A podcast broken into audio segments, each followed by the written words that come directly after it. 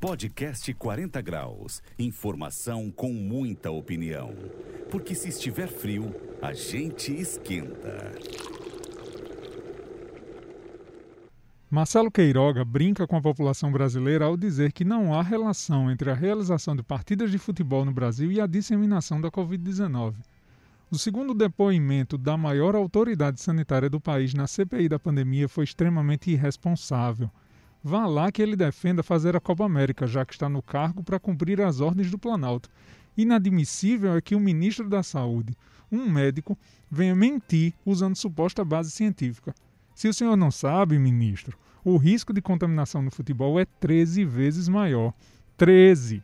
O número foi revelado por pesquisadores da Universidade Federal da Paraíba e Universidade Federal do Rio de Janeiro. Chega de tanto negacionismo à ciência. O Brasil acumula quase 500 mil mortes pela Covid-19.